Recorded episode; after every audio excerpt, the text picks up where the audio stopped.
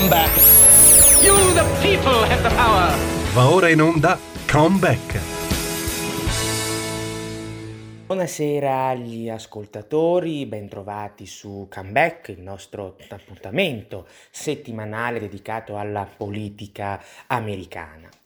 Come indubbiamente avrete avuto modo di eh, ascoltare e di eh, vedere, eh, c'è un nuovo tema che è entrato in modo anche piuttosto dirompente, se vogliamo, nella campagna elettorale in vista delle prossime presidenziali, le presidenziali del 3 novembre, ed è la questione della Corte Suprema.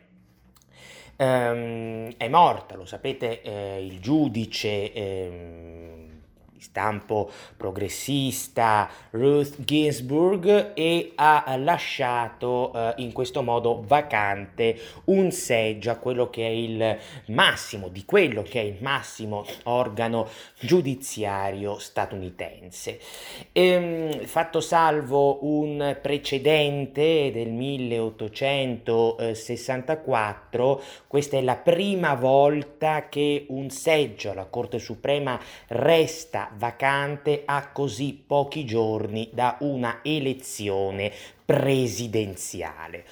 Questo ha, diciamo, innescato già pochi minuti dopo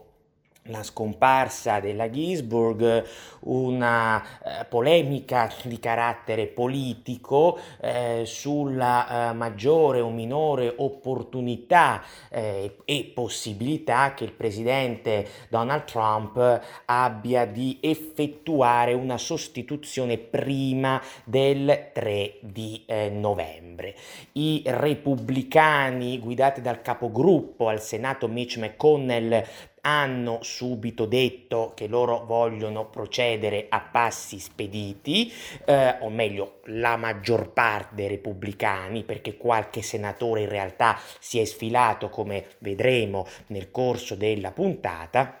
Donald Trump stesso ha affermato di voler procedere senza indugio. Dall'altra parte i democratici sono saliti sulle barricate, hanno detto no, questo non va bene, bisogna aspettare le prossime presidenziali perché Trump potrebbe non essere riconfermato e quindi è più giusto che sia il nuovo presidente ad effettuare la nomina e in un certo senso anche il nuovo nuovo Senato a ratificarla, perché ricordiamoci che il 3 novembre non si voterà soltanto per la Casa Bianca, ma si voterà anche per rinnovare un terzo del Senato, oltre che la totalità della Camera, quindi la maggioranza al Senato teoricamente potrebbe cambiare. I repubblicani attualmente hanno una maggioranza di 53 seggi contro 47. I sondaggi, o meglio la media sondaggistica di Real Clear Politics continua ancora oggi a dare i repubblicani come favoriti nel mantenere la maggioranza al Senato dopo il 3 di novembre, però attenzione, si tratta comunque di un vantaggio molto risicato. I sondaggi poi spesso, come sapete, fanno cilecca e in terzo luogo ricordiamoci che i repubblicani si trovano comunque in una situazione di svantaggio perché a questa tornata si trovano appunto a dover difendere un numero maggiore di seggi rispetto ai rivali democratici. Quindi diciamo questa è la situazione in grandi linee per quel che riguarda eh, appunto la, ehm, lo scontro di eh, natura eh, politica. Uno potrebbe anche eh, farsi una domanda e chiedersi vabbè insomma la Corte Suprema è un organo importante ma perché ha questa grande rilevanza nell'ambito della campagna elettorale? In realtà non è la prima volta, non è soltanto una questi- la questione di dire che insomma eh, la giudice, giudice Ginsburg sia morto a pochi giorni dalle presidenziali. Eh, la Corte Suprema è un argomento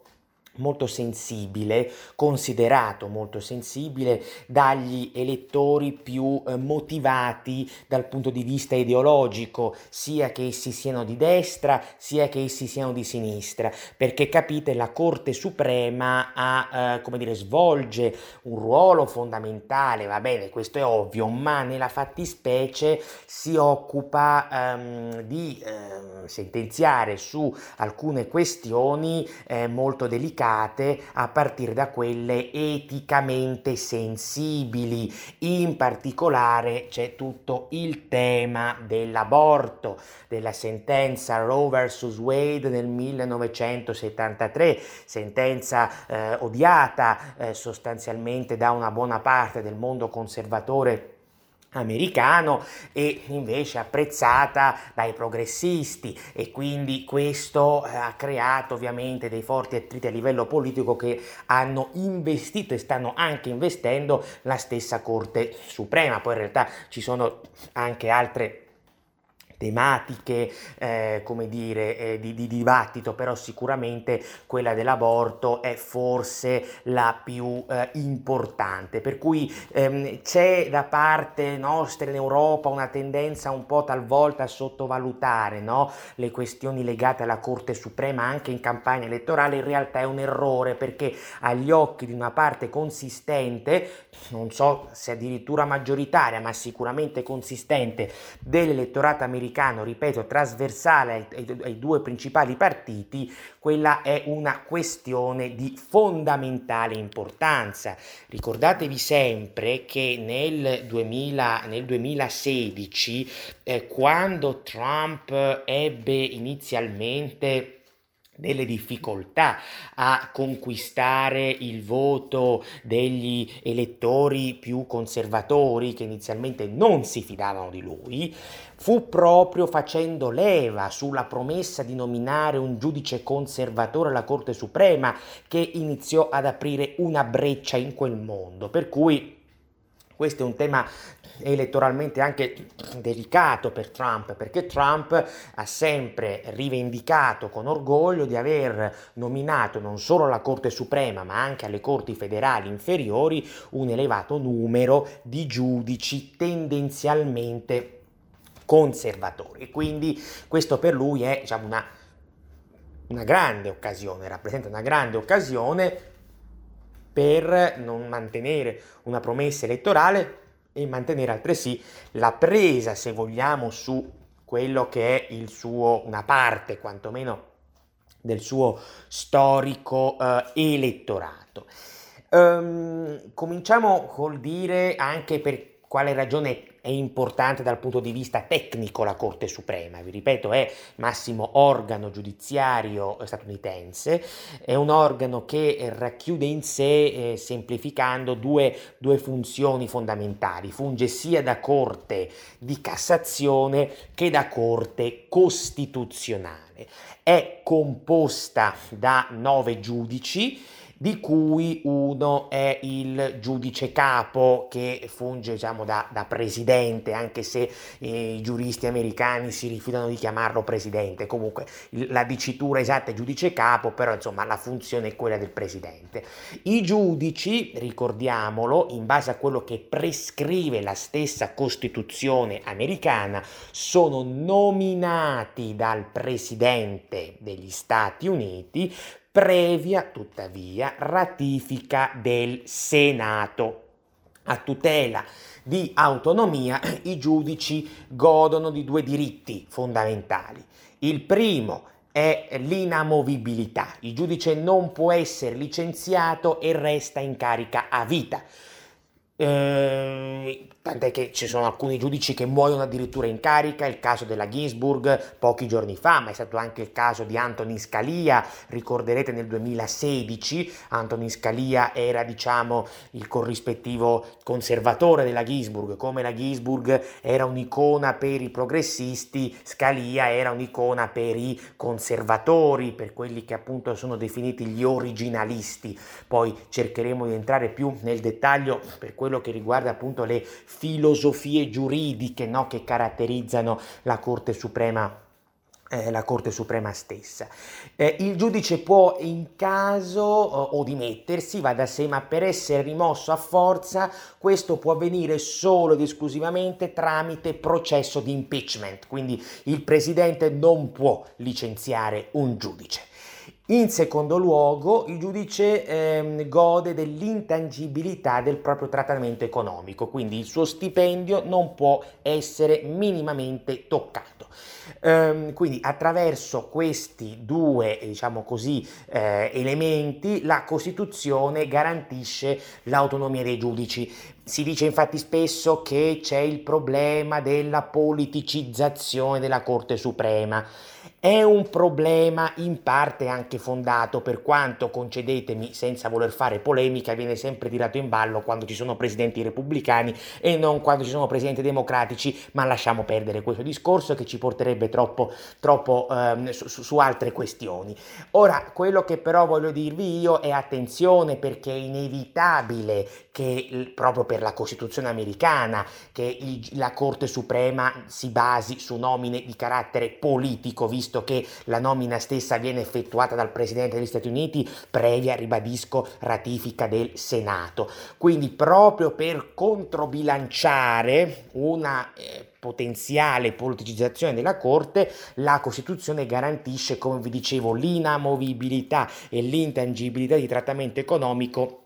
ai giudici. Tanto più che ricordiamoci, il giudice è libero e quindi spesso e volentieri accade che magari emetta delle sentenze, dei verdetti eh, che sono in contraddizione con eh, quello che insomma dovrebbe essere teoricamente il suo partito di riferimento. Il giudice John Roberts, attuale giudice capo della Corte Suprema, nominato da George W. Bush, quindi teoricamente conservatore, in realtà ha spesso ehm, emesso delle sentenze in linea con la corrente progressista, oppure eh, poco tempo fa eh, su una questione eh, relativa al mondo LGBT, i due giudici che Trump ha nominato Neil Gorsuch nel 2017 e Brett Kavanaugh nel 2018, due giudici conservatori di scuola originalista, come vedremo, sostanzialmente hanno preso posizioni divergenti. Quindi quando si parla di politicizzazione della Corte Suprema bisogna sempre tenere presente questo elemento e consentitemi nuovamente senza polemica, è un problema questo della politicizzazione che viene sempre preso viene sempre tirato in ballo quando il presidente in carica è repubblicano eh, perché appunto ci sono i contrappesi che evitano strutturalmente che la Corte Suprema possa diventare eh, una sorta di, eh, come dire, di macchina da guerra dal punto di vista politico nelle mani di un singolo partito. Quindi questo lo dico anche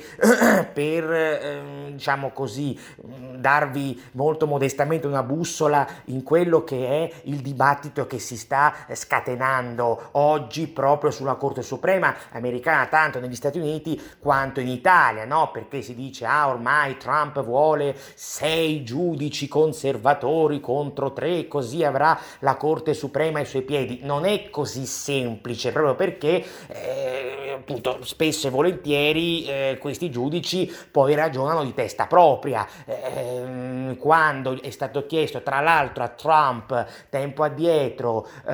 un'opinione eh, sul fatto che Gorsuch, su quella questione che vi dicevo, avesse votato in contraddizione a quella che era linea del Partito Repubblicano, Trump ha detto, questo non è stato granché sottolineato dalla stampa, non sono d'accordo con lui, ma è un suo diritto farlo, ha pensato con la sua testa. Quindi voglio dire, eh, capite bene che talvolta si creano anche dei polveroni sul nulla. La questione dei giudici 6 a 3 nasce dal fatto che in questo momento la Corte Suprema, dopo la scomparsa della Ginsburg, che ricordiamo fu nominata da, nel 1993 da Bill Clinton, ci sono tre giudici nominati da presidenti del Partito Democratico a fronte di cinque giudici nominati da presidenti appartenenti al Partito Repubblicano. E quindi adesso c'è appunto un seggio, eh, un seggio vacante. Per cui il grosso problema è che eh, il numero dei giudici in questo momento è, è pari quindi sono, sono, sono, otto e c'è il rischio appunto della, di una situazione di di pareggio eh, rispetto appunto ad eventuali eh, casi eh, che eh, la Corte eh, si eh, possa trovare a dover affrontare. Ehm, Attenzione, questo è un grosso problema, non solo in termini generali, come è ovvio capire, ma anche in termini specifici. Voi comprendete che c'è il tema tutto delle, delle, delle presidenziali del 3 novembre. Queste presidenziali rischiano di essere, eh, di giocarsi, diciamo così, molto sul filo del rasoio per quanto riguarda soprattutto... Ehm, diciamo alcuni stati chiave cui, in cui prevedibilmente è possibile, è possibile che eh, ci possano essere dei risultati eh, come dire molto molto risicati come già è accaduto per esempio nel 2016 in stati come il New Hampshire come il Michigan come la Pennsylvania come la stessa Florida. Per cui quest'anno molti analisti temono e ne abbiamo già fatto cenno in queste nostre trasmissioni nelle settimane eh, scorse, molti analisti temono che fondamentalmente ci possa essere una valanga di ricorsi legali dall'una e dall'altra parte. Donald Trump e Joe Biden hanno, hanno già schierato e stanno continuando a schierare plotoni e plotoni di avvocati in previsione di una situazione del genere. Ricorderete che l'America ha già affrontato una simile situazione nel 2000 quando ci fu la disfida elettorale tra George W. Bush e Al Gore relativa alla Florida. Eh, c'era tutta la questione del riconteggio in Florida, eh, la, la, la, battaglia legale tra i due candidati andò avanti per quasi un mese perché lo scarto in Florida era troppo ridotto, i riconteggi che si stavano effettuando davano il vantaggio di Bush sempre più risicato, ad un certo punto fu la Corte Suprema proprio degli Stati Uniti ad intervenire e a tagliare la testa al toro. Nella sentenza Bush vs. Gore, sentenza lo sappiamo eh, contestatissima, molto controversa, eccetera, eccetera, però fu comunque la Corte Suprema degli Stati Uniti che intervenne e alla fine decise di conferire la Florida a Bush e conseguentemente a lui la stessa Casa Bianca. Ora andare verso un'elezione presidenziale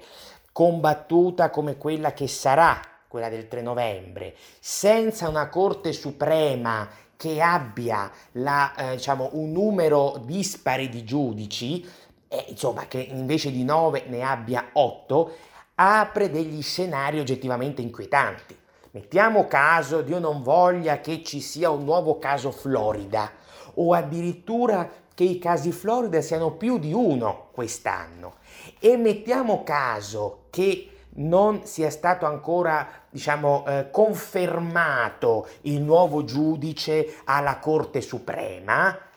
eh, perché la conferma al Senato può richiedere del tempo, poi cercheremo di vedere come, più o meno come, come funziona a livello tecnico, beh, voi capite che questo aprirebbe le porte eh, ad uno scenario da incubo che, che, raramente, se non mai, gli Stati Uniti hanno, hanno, hanno, avuto, con cui non hanno avuto a che fare, e cioè quello del voto di potere, perché non ci sarebbe un'autorità ultima in grado di stabilire in modo definitivo chi abbia eventualmente ragione in una eh, altrettanto eventuale disputa tra Joe Biden e Donald Trump sulla questione di un voto in determinati stati. Quindi eh, quando anche eh, ascoltate quelli che dicono no, ma è giusto aspettare, aspettare, aspettare, teniamo presente anche questo elemento, questo elemento che insomma è un elemento abbastanza, eh, come dire, sconcertante, non solo in termini giuridico-politici, ma anche in termini storici sotto molti aspetti per quel che riguarda la, eh, la, situazione oggi sempre più polarizzata negli Stati Uniti eh, d'America. Per cui eh,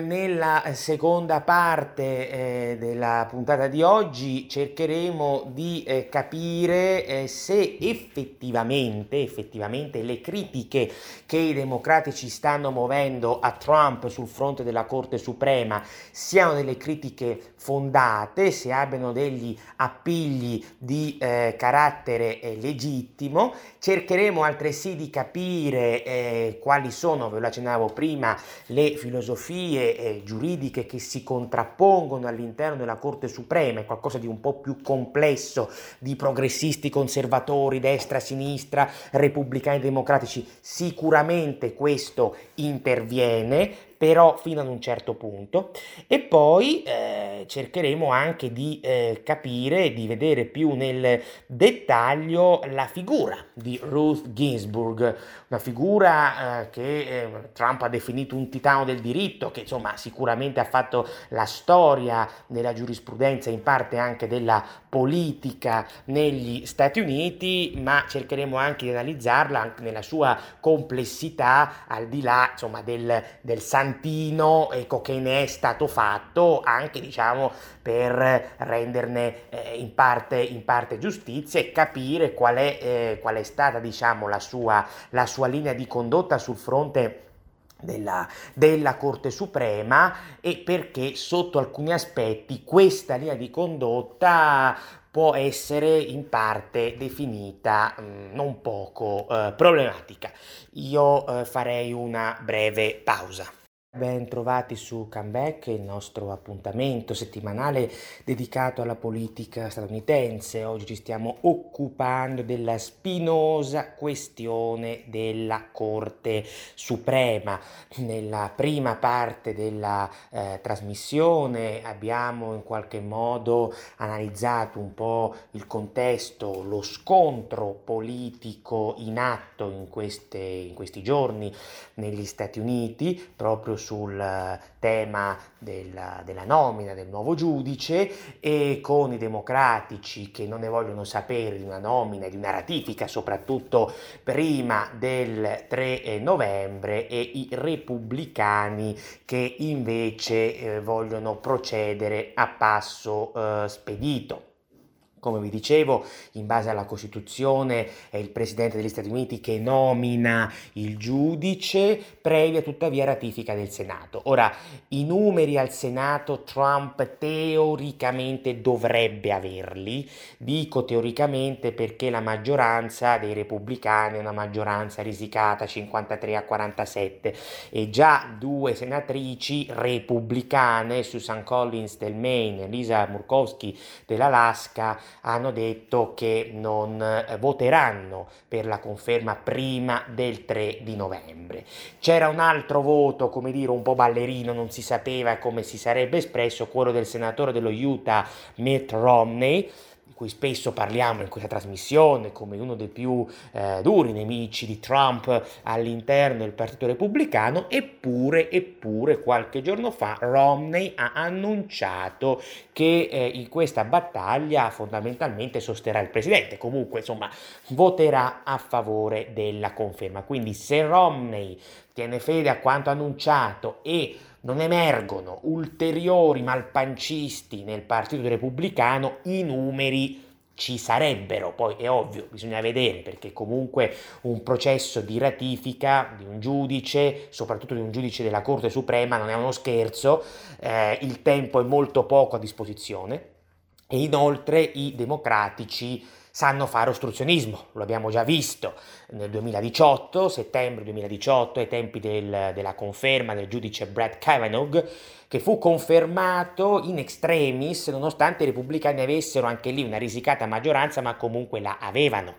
Ehm, quindi diciamo che fu una battaglia, quella dei democratici, molto controversa, sul fronte istituzionale, che io anche nel mio piccolo ho avuto modo spesso di criticare sia in questa trasmissione che eh, insomma, a livello di articoli scritti, però è ovvio che nel momento in cui il tuo obiettivo è semplicemente quello di fare ostruzionismo e bloccare la nomina, in quel caso i democratici furono efficaci, stavano riuscendo a vincere. Fu solo il senatore repubblicano Lindsey Graham che alla fine prese in mano la situazione al Senato e riuscì a ribaltare, ribadisco in extremo, extremis, una situazione che per Kavanaugh si stava mettendo veramente male sul fronte appunto della, della ratifica. Quindi bisogna sempre stare attenti e non basta semplicemente avere i numeri al Senato, non è soltanto una questione di natura per così dire di matematica parlamentare, bisogna poi evitare i trabocchetti e quant'altro e insomma con, con, con così poco tempo a disposizione, alla fine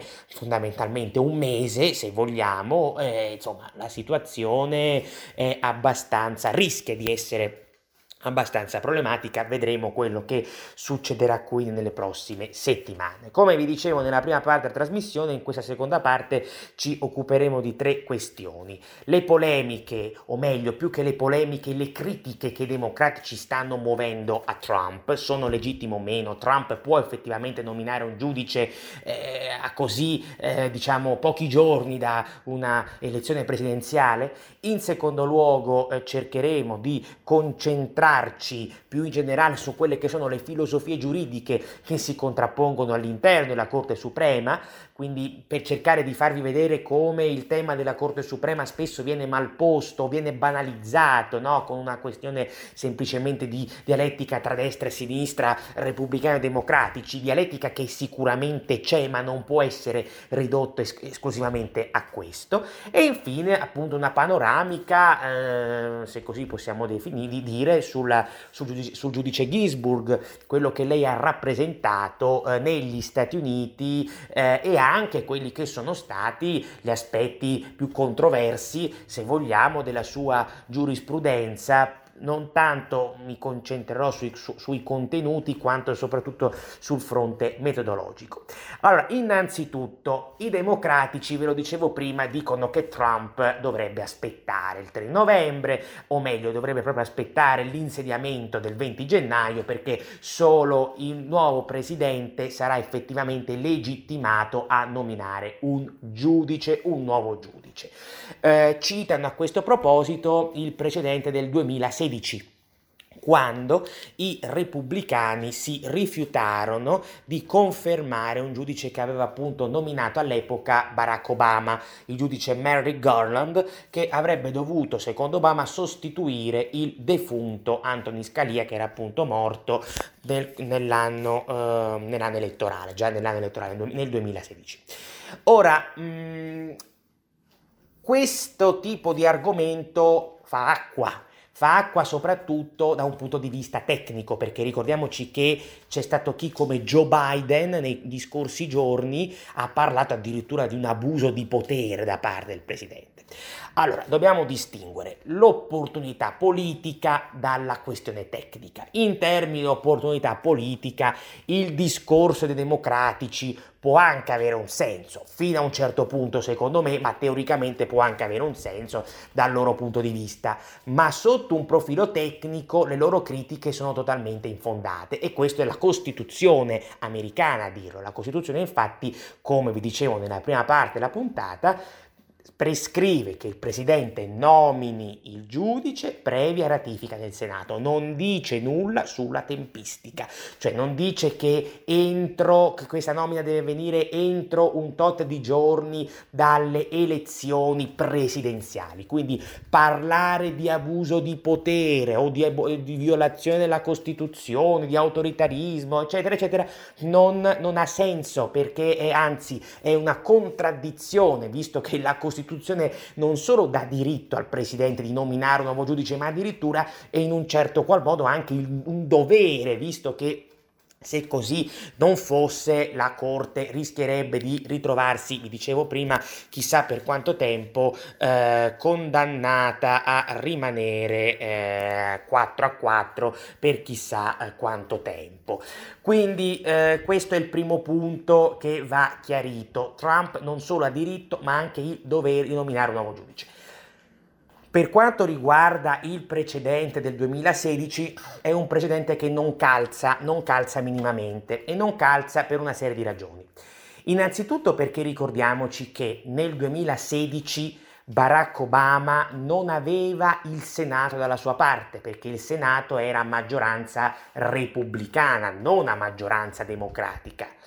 Oggi invece il Senato è dello stesso, è in mano allo stesso partito a cui appartiene il Presidente. Questa è una differenza non di poco conto. In secondo luogo, bisogna anche ricordare che quando i repubblicani nel 2016 bloccarono la nomina di Garland, ripeto, giudice nominato da Obama per sostituire Scalia, Um, si rifecero più o meno sarcasticamente ad una regola, così la chiamò il capogruppo repubblicano al Senato Mitch McConnell, una regola di Joe Biden stesso, perché Joe Biden, quando era senatore del Delaware, parliamo dell'anno 1992, disse che l'allora presidente repubblicano Bush padre non, insomma, avrebbe dovuto astenersi nel, dal um, nominare un nuovo giudice visto che era arrivato all'ultimo anno di mandato presidenziale. Era l'ultimo anno del suo primo uh, mandato, che poi fu unico mandato perché venne, sarebbe stato poi nello stesso 92 sconfitto da uh, Bill Clinton. Quindi i repubblicani in quell'occasione resero, come si suol dire, pan per focaccia dicendo come, cari democratici, voi avevate detto nel 92 che un presidente giunto all'ultimo anno di mandato come era Obama nel 2016, non poteva o non avrebbe dovuto nominare un nuovo giudice e adesso volete farlo? Quindi capite che c'è una differenza sostanziale molto molto importante. Però dal punto di vista tecnico, vi ribadisco, non si scorgono delle criticità, per cui quello che viene talvolta eh, avanzato eh, o presentato come sotto la campana dell'abuso di potere o quant'altro, oggettivamente non ha ragione d'essere e qui vi ribadisco è la Costituzione americana che parla chiaro, anzi chiarissimo. Più in generale poi vi dicevo c'è una questione interna alla Corte Suprema che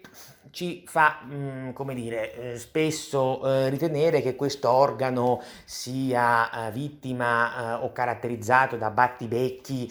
tra i due principali partiti, il che in parte vi, ribadisco è vero, ma si tratta in realtà di temi ben più profondi, ben più strutturali, perché in realtà all'interno della Corte Suprema sono due opposte visioni, due opposte filosofie giuridiche che si eh, confrontano e si contrastano. Da una parte abbiamo, eh, come dire, la scuola, tra virgolette, storicista e dall'altra abbiamo la scuola originalista. Diciamo che eh, queste due scuole vengono uh, etichettate la prima come progressista, la seconda come conservatrice, il che non voglio dire che sia sbagliato, però è anche in buona sostanza riduttivo, perché vi ripeto è una situazione molto più complessa di come talvolta viene presentata.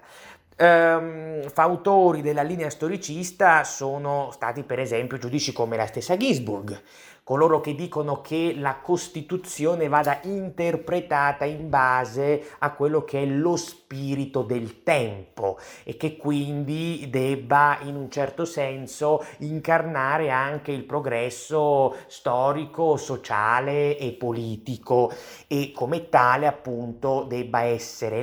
letta e in un certo senso applicata. Dall'altra parte gli, ci sono gli originalisti, quali ribattono dicendo che la Costituzione vada invece interpretata in base alla logica e al senso in cui venne scritta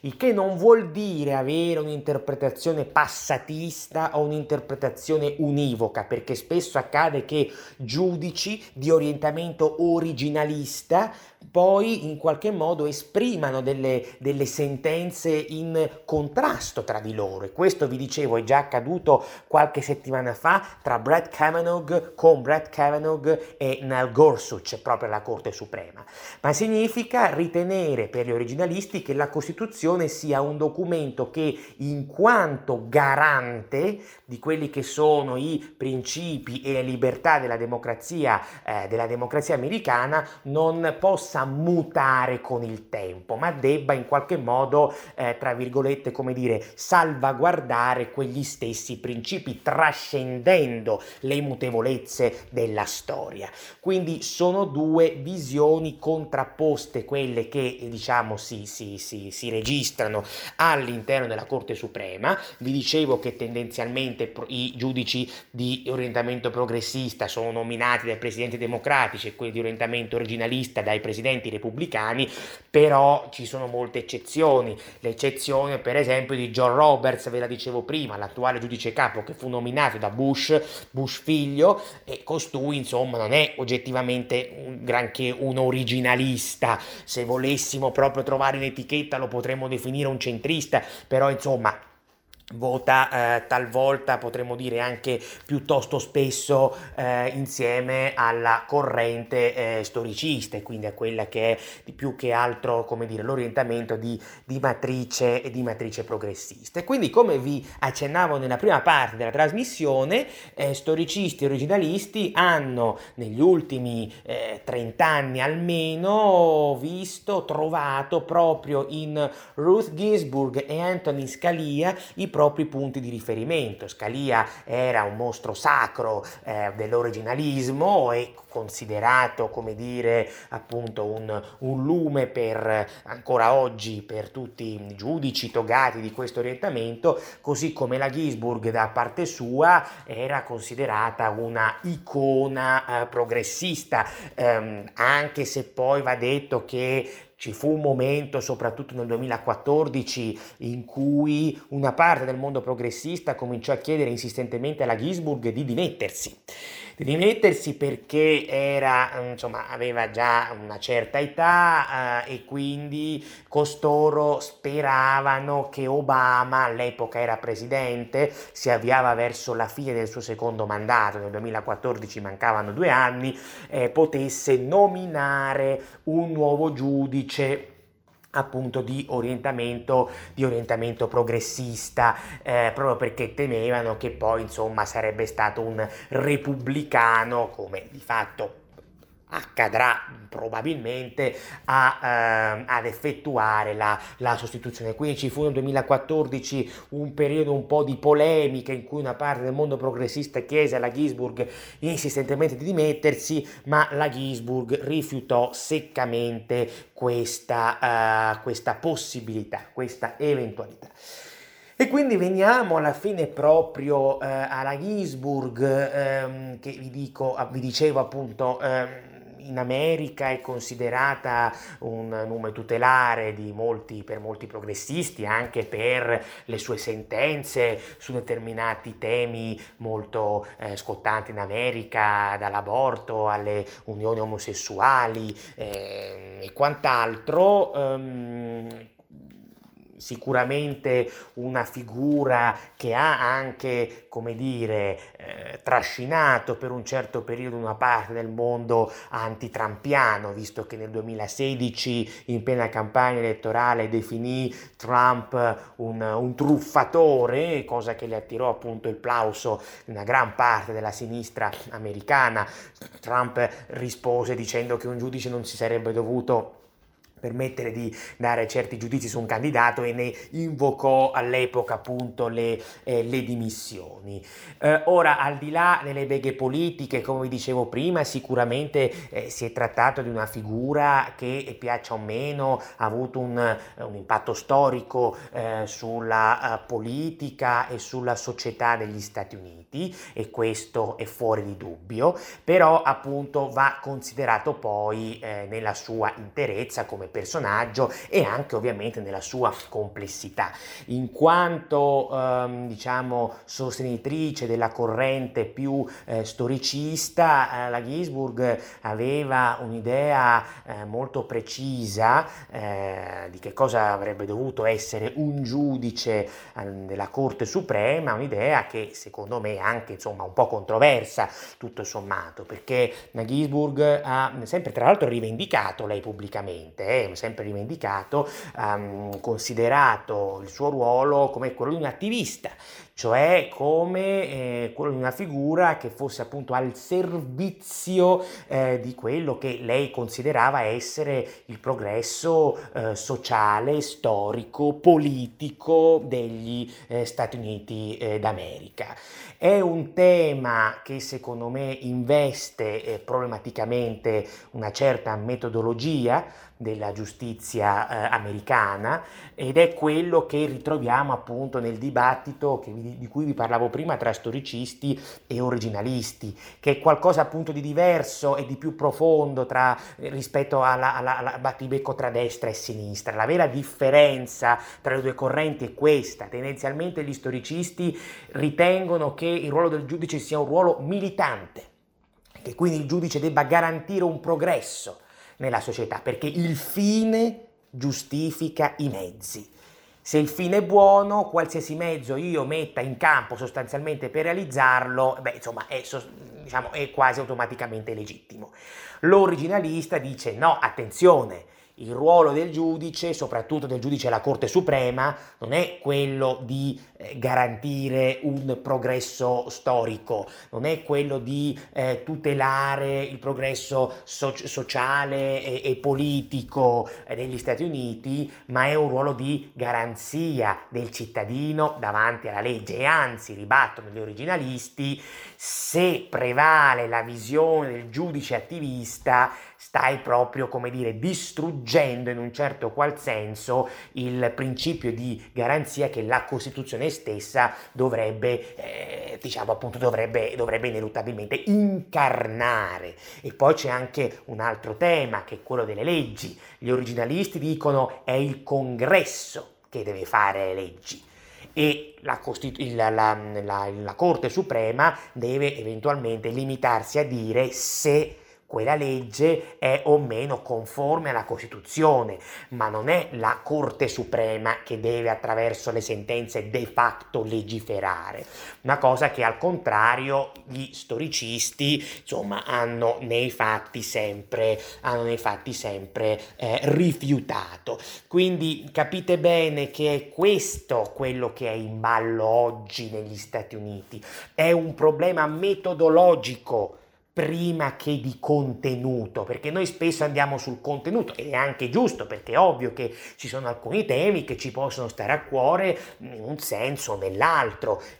che si tratti dell'aborto, eh, che si tratti delle libertà civili, quello che volete, però il problema è metodologico, cioè qual è il ruolo che un giudice nella, della Corte Suprema debba eh, appunto, eh, come dire, eh, debba, debba, debba, in, debba debba incarnare, quello dell'attivista che usa la Costituzione come uno strumento di quello che lui considera un progresso sociale, politico e civile, oppure quello del giudice che al contrario considera la Costituzione come un documento, tra virgolette, eh, sacro che deve al contrario garantire garantire l'uguaglianza dei cittadini davanti alla legge e, la, e, le loro libertà. È su questo quindi che si va nel lungo termine a giocare, per così dire, la partita relativa alla Corte Suprema più che sulle singole questioni che sono sicuramente importantissime ma che vengono comunque ad essere ricomprese all'interno di questa cornice che è ben più ampia. Ed è per questo che vi dico nessuno, almeno non io, mette in discussione la grandezza della figura di Ruth Ginsburg nella storia recente americana, però attenzione che questa grandezza è fatta di luce ed ombre, comunque la sua, come dire, eh, filosofia giuridica, la sua metodologia metodologia in un certo qual modo è una metodologia che insomma secondo me è, è aperta a, a potenziali elementi controversi proprio perché l'idea è che il giudice possa diventare anzi addirittura debba in qualche modo essere un attivista. E questo io credo eh, rischia eh, di creare probabilmente ha già creato ma rischia di creare insomma non pochi non pochi pochi eh, problemi. Vedremo quindi se i eh, repubblicani riusciranno realmente a, a confermare la nomina a, eh, che è effettuata da, da Trump entro il 3 novembre. L'unica cosa certa per il momento è che questa complicatissima campagna elettorale dopo le questioni economiche, dopo la questione sanitaria, dopo la questione della polizia, adesso si è, eh, come dire, trovata un, un ulteriore nodo eh, che dovrà in qualche modo essere superato, quello della Corte Suprema. E vedremo se magari a pochissimi giorni alle elezioni uscirà un nuovo problema che sul tavolo possa definirsi addirittura dirimente in vista della corsa per la Casa Bianca. Io per questa sera vi eh, saluto e vi do appuntamento alla prossima settimana. Una buona serata da Stefano Graziosi. Come back. Come back. Then in the name of democracy, fight for a new world. Avete ascoltato Come Back.